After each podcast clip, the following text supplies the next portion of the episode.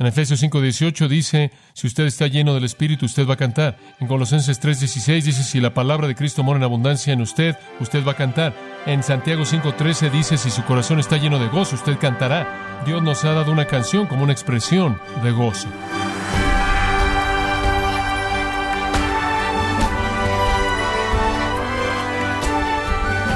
Le damos la bienvenida a su programa Gracias a vosotros con el pastor John MacArthur.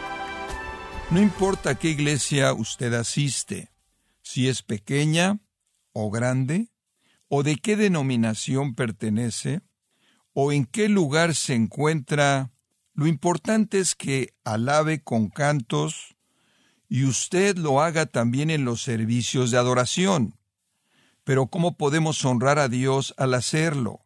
¿Y qué principios bíblicos deben guiar la música en la iglesia? Bueno, el día de hoy John MacArthur nos muestra lo que la Escritura dice acerca de los salmos, himnos y cánticos espirituales. Esto es parte de la serie Viviendo en el Espíritu, aquí en Gracia a vosotros. Como vimos los versículos 18 al 21, realmente únicamente hemos visto el versículo 18 y un poco del 19, pero conforme lo vimos, señalamos tres cosas que quiero que vea. El contraste, el mandato y las consecuencias. El contraste, el mandato y las consecuencias. Estudiamos a gran detalle el contraste. No se embriaguéis con vino, en lo cual hay disolución, antes bien se llenos del Espíritu. En otras palabras, nuestro gozo y nuestra paz y nuestra emoción y nuestra comunión con Dios y nuestra comunión y nuestro poder no viene como los paganos de embriagarnos, sino de ser llenos del Espíritu. Ese es el contraste. Después, a partir del contraste, viene el mandato. Manténganse siendo llenos del Espíritu. En otras palabras, si todos nuestros recursos se encuentran, si todo el cumplimiento de nuestro potencial se encierra en ser lleno del Espíritu, entonces manténganse siendo llenos del Espíritu, manténganse siendo controlados. Y esa es cuestión de ceder su vida momento a momento a la voluntad y la obra del Espíritu de Dios. No es algo místico, extraño, una experiencia divina sobrenatural es simplemente ceder un momento a la vez al Espíritu de Dios. Y eso únicamente sucederá en su vida cuando usted está pensando pensamientos acerca del Espíritu de Dios. Y eso únicamente sucederá cuando usted satura su corazón y mente y alma con las páginas de la palabra de Dios. Y conforme usted entonces hace eso, usted será controlado por el Espíritu, lleno del Espíritu. Y, en tercer lugar, habrán consecuencias. Y hay tres de las que hablan este texto. En primer lugar, él dice que habrá una consecuencia dentro de usted mismo, cantar. En segundo lugar, habrá una consecuencia hacia Dios, agradecer. En tercer lugar, habrá una consecuencia entre los creyentes, sometiéndose. Ahora, hemos estado viendo el número uno, cantar. Este es el elemento personal. Cuando usted se convierte en cristiano y el Espíritu de Dios viene a vivir en usted y el Espíritu de Dios lo llena usted, usted se vuelve gozoso en el interior. Un cristiano lleno del Espíritu va a estar feliz sin importar lo que está pasando. Él podría estar en el cepo, en la cárcel, como Pablo y Silas, y por cierto, era un cepo con agujeros graduales extendiéndose más y más y más y más y más ancho, de tal manera que sus piernas eran estiradas lo más que podían estirarse sin desmembrarlas, y estaban en esa posición y se mantenían así durante semanas. Y fue en medio de esa circunstancia que estaban pasando toda la noche haciendo qué? Cantando. ¿Por qué? Porque las circunstancias no importan. La llenura del Espíritu es lo que importa y es lo que trae la canción. Y cuando estoy bien conmigo mismo y cuando estoy en paz en mi propio corazón y cuando estoy lleno de su espíritu, una canción sale. Entonces lo que hemos estado viendo es el hecho de que la gente llena del espíritu canta porque algo está bien en su corazón. En Efesios 5:18 dice, si usted está lleno del Espíritu, usted va a cantar. En Colosenses 3:16 dice, si la palabra de Cristo mora en abundancia en usted, usted va a cantar. En Santiago 5:13 dice, si su corazón está lleno de gozo, usted cantará. Y eso es verdad. Dios nos ha dado una canción como una expresión de gozo. Ahora hemos hecho varias preguntas. Veámoslas de nuevo. Primera pregunta pequeña es, ¿entre quiénes cantamos? ¿Entre quiénes cantamos? Simplemente dice en el versículo 19, hablando entre vosotros. Cantamos entre nosotros. Son nuestras canciones y me doy cuenta de que la gente ha insistido en el uso de la música como una herramienta evangelística.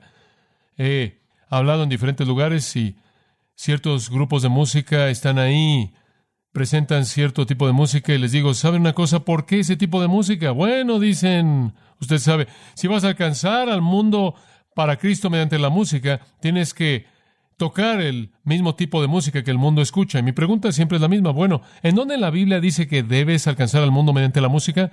Y nadie piensa en eso. Invariablemente dicen, no sé. ¿Quieres saber algo? En ningún lugar en la Biblia jamás dice, canten el Evangelio de Cristo. Dice, predícalo. La música nunca fue diseñada por Dios para que fuera una herramienta evangelística.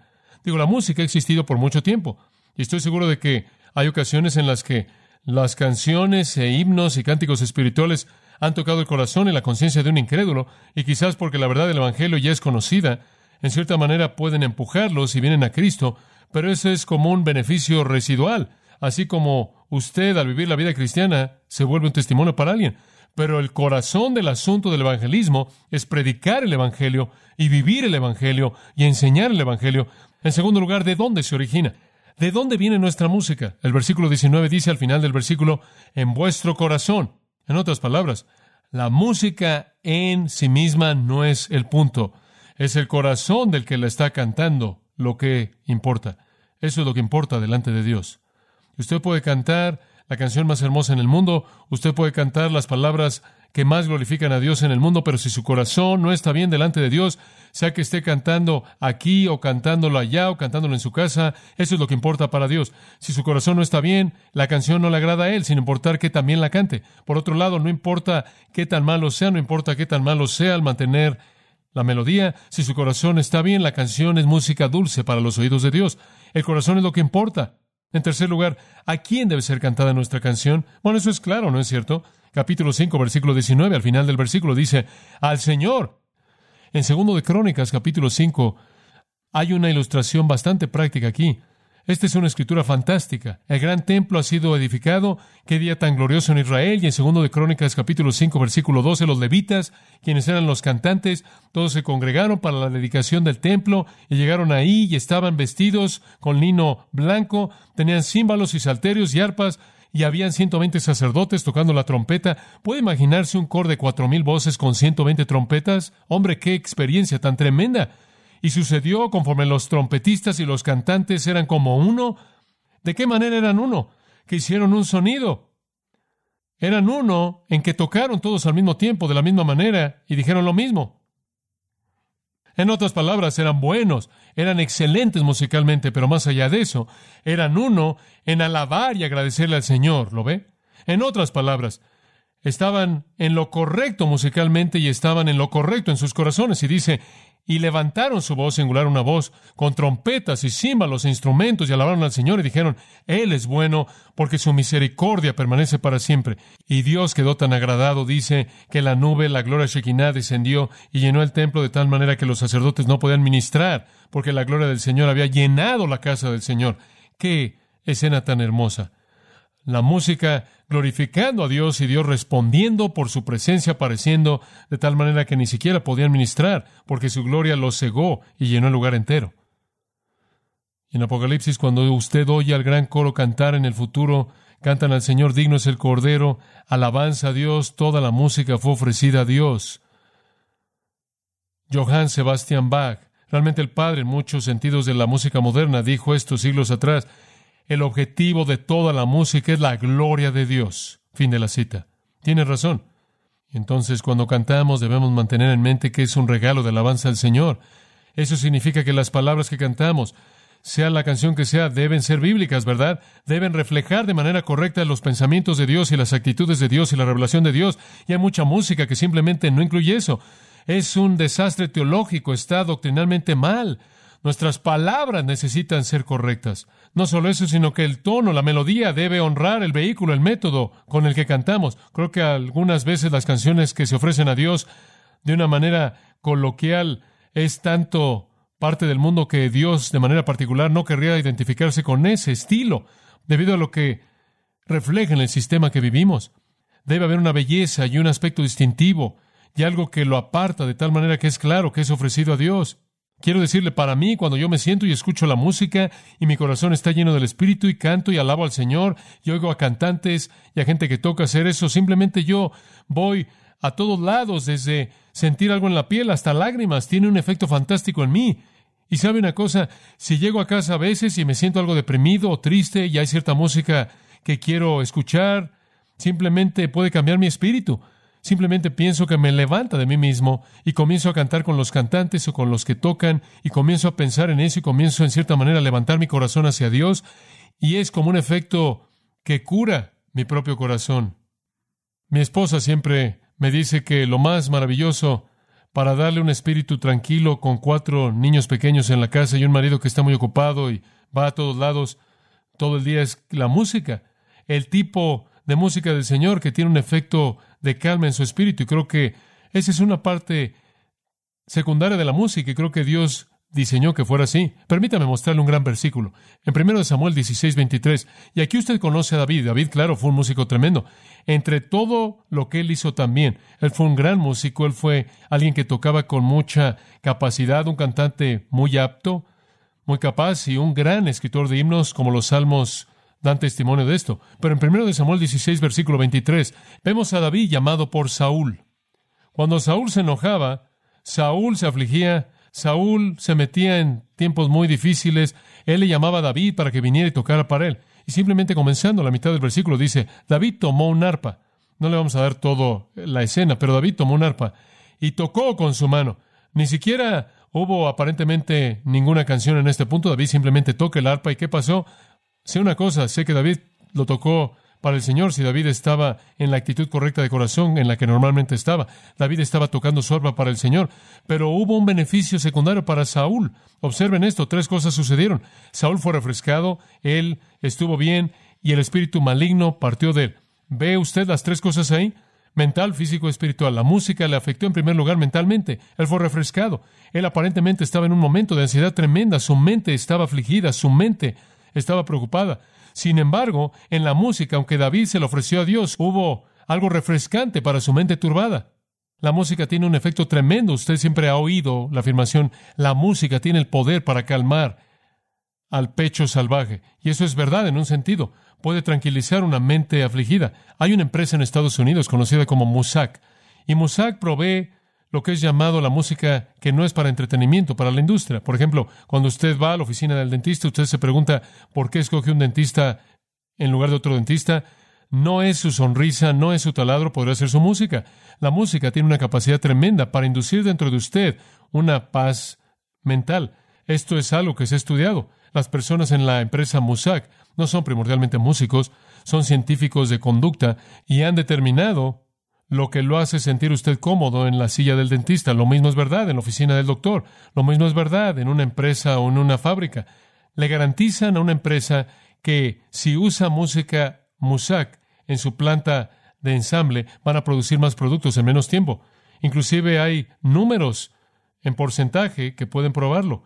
Además, han descubierto que en las tiendas donde la tocan hay un incremento que se puede medir en las compras debido a la música. Su mente literalmente está más tranquila con cierto tipo de música. Muchos de ustedes cuando entran a la autopista después del trabajo se meten en todo ese bullicio y encienden algo como una estación porque es absolutamente música tranquila en contraste a la locura que está pasando a su alrededor.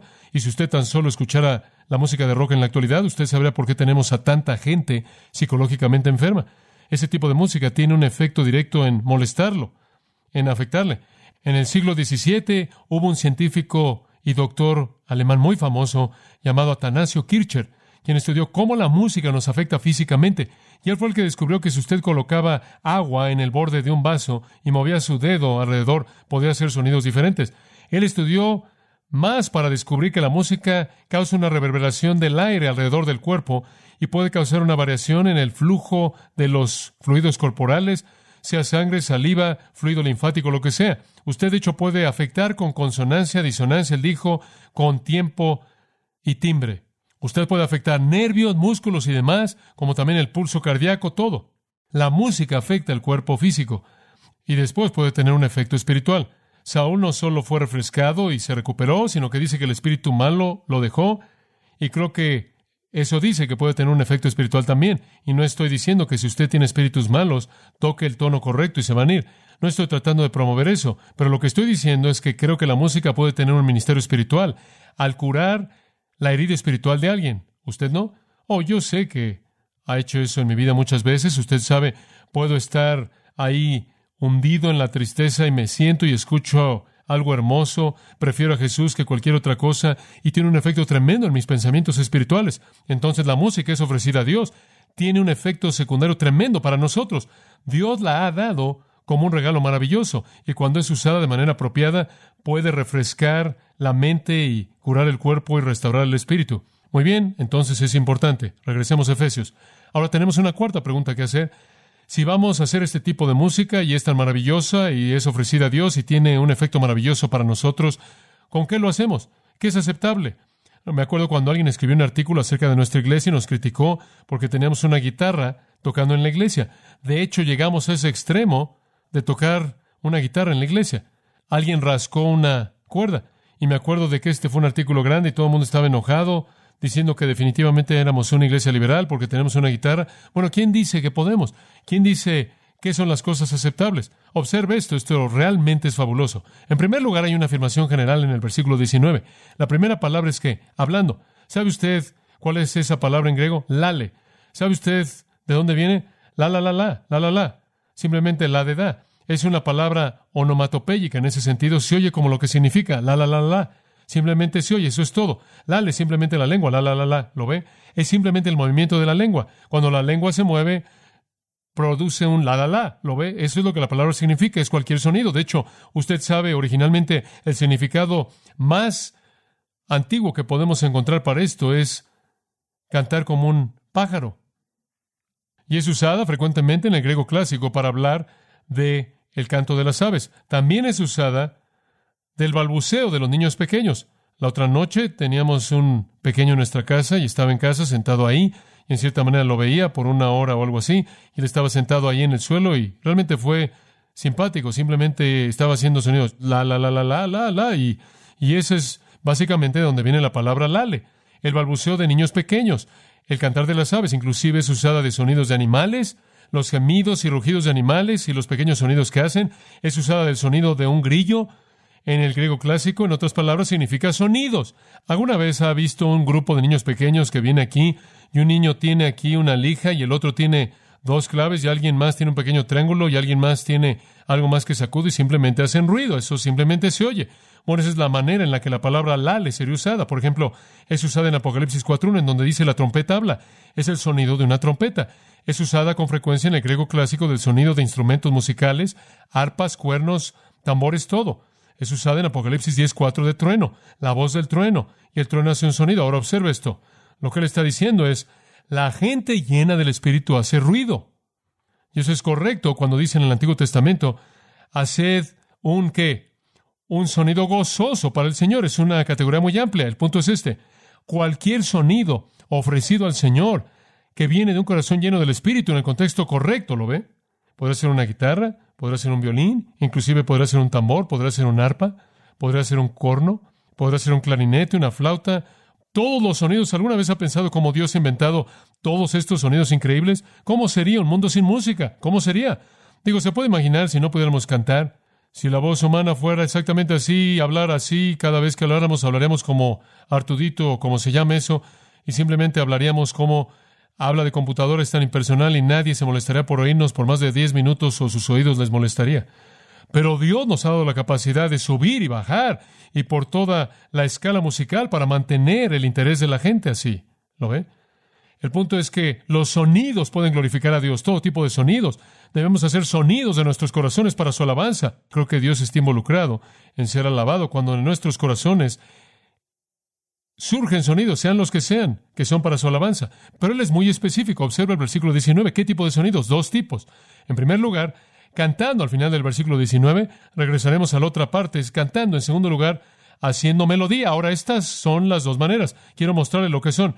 Cantar es de la palabra ad en griego, significa cantar con la voz. Esa es una manera de hacer música, cantar con su voz. No está nada de malo con alguien que cante con la voz, es maravilloso. Conozco algunos lugares que creen que un coro está mal, probablemente no debería tener un coro. ¿Por qué? Habían coros por toda la Biblia para esas personas que cantan de manera hábil. El cantar para el Señor es algo maravilloso. Dice que debemos cantar con nuestra voz y quizás no tenga una muy buena, eso no importa, usted debe todavía cantar con su voz o podrá tener una muy buena, todavía debería cantar con su voz para el Señor. Realmente creo y no sé, algunos de ustedes ustedes conocen más de música que yo, pero yo creo que la voz humana es el instrumento más hermoso jamás hecho. Tiene la mayor flexibilidad, digo, no hay nada como ella, es simplemente increíble. La voz humana con esta flexibilidad gloriosa. Quizás el violín se puede acercar a la voz humana, pero la voz humana con sus puntos altos y bajos y todas las cosas que puede hacer y las flexibilidades y la gloria de esa voz humana, Dios nos ha dado una herramienta increíble para alabarlo.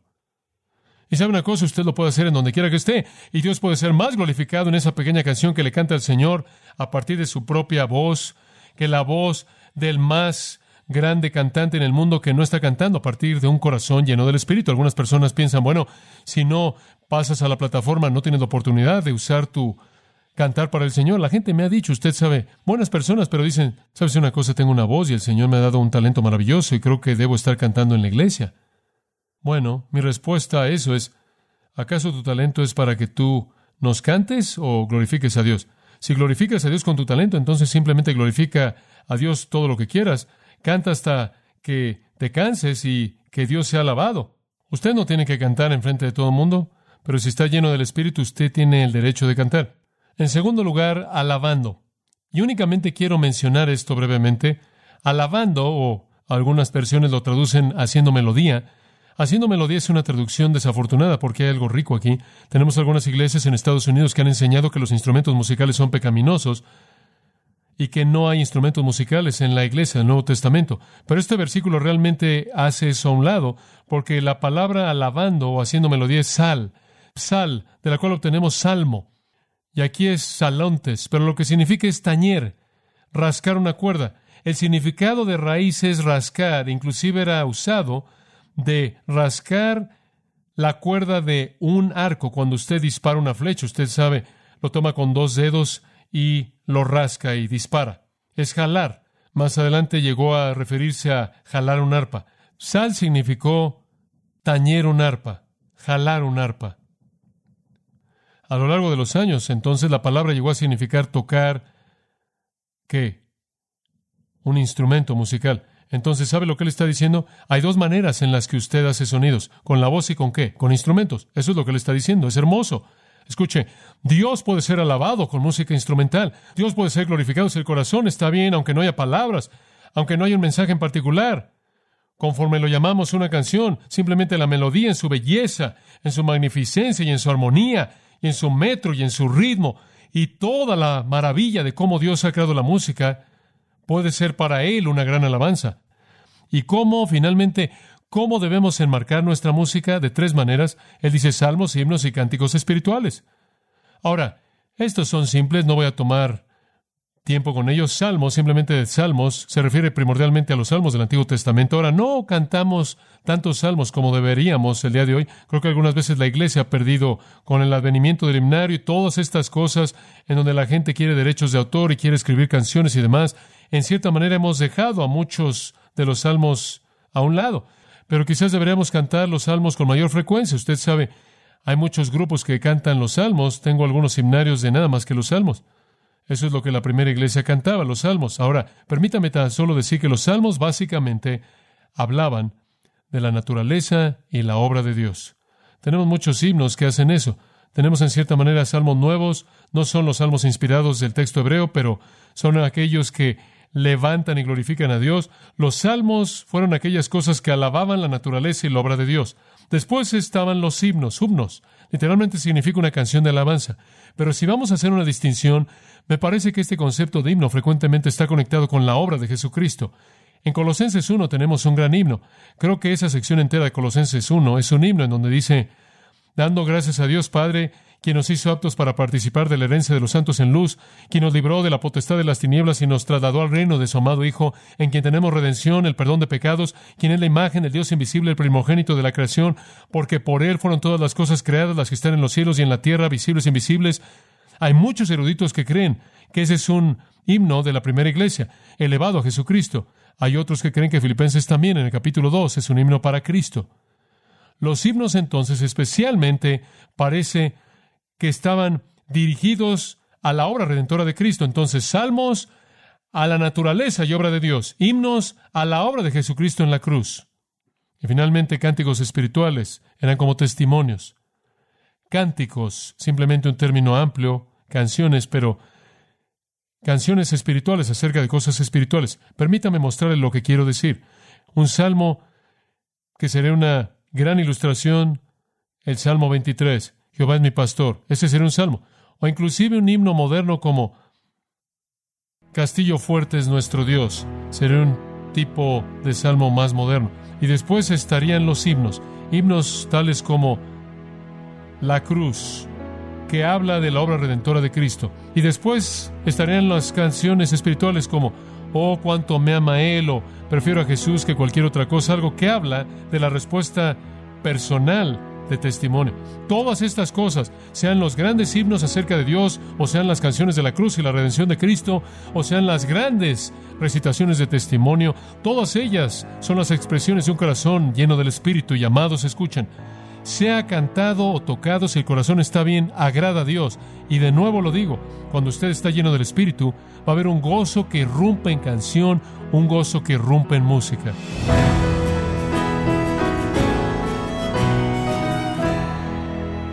John MacArthur nos recordó que alabamos con cantos porque Dios ha creado la música como un medio a través del cual le adoramos, expresando la alegría y el gozo de un corazón adorador. Pero adorar no es solamente esto. Estamos en la serie Viviendo en el Espíritu, aquí en gracia a vosotros. Y quiero recordarle, estimado oyente, que tenemos a su disposición la Biblia de Estudio MacArthur, esta Biblia comentada en la versión Reina Valera 1960, nos ayuda a entender pasajes difíciles con una teología general que incluye las notas de estudio y las notas personales del pastor John MacArthur. Puede adquirirla en nuestra página en gracia.org o en su librería cristiana más cercana. Y también le comento que puede descargar todos los sermones de esta serie Viviendo en el Espíritu, así como todos aquellos que he escuchado en días, semanas o meses anteriores, animándole también a leer artículos relevantes en nuestra sección de blogs en gracia.org. Si tiene alguna pregunta o desea conocer más de nuestro ministerio, como son todos los libros del pastor John MacArthur en español, o los sermones en CD que también usted puede adquirir, escríbanos y por favor mencione la estación de radio por medio de la cual usted nos escucha en gracia a vosotros. Es importante conocer no solo el país y ciudad de donde usted nos escucha, sino también la radio. Para quienes contactan nuestro ministerio por primera vez, pueden solicitar una copia del mensaje de promoción sin costo alguno, un mensaje por oyente únicamente. Si usted vive en los Estados Unidos o Puerto Rico, escríbanos a Gracia Vosotros, P.O. Box 4000, Panorama City, California 91412. O puede escribirnos a través del siguiente correo electrónico radio arroba esto ha sido todo y en nombre de John MacArthur y del personal de este organismo, queremos darle las gracias por su tiempo y sintonía, invitándole para que nos acompañe en la próxima edición y juntos desatar la verdad de Dios un versículo a la vez, aquí en Gracia a Vosotros.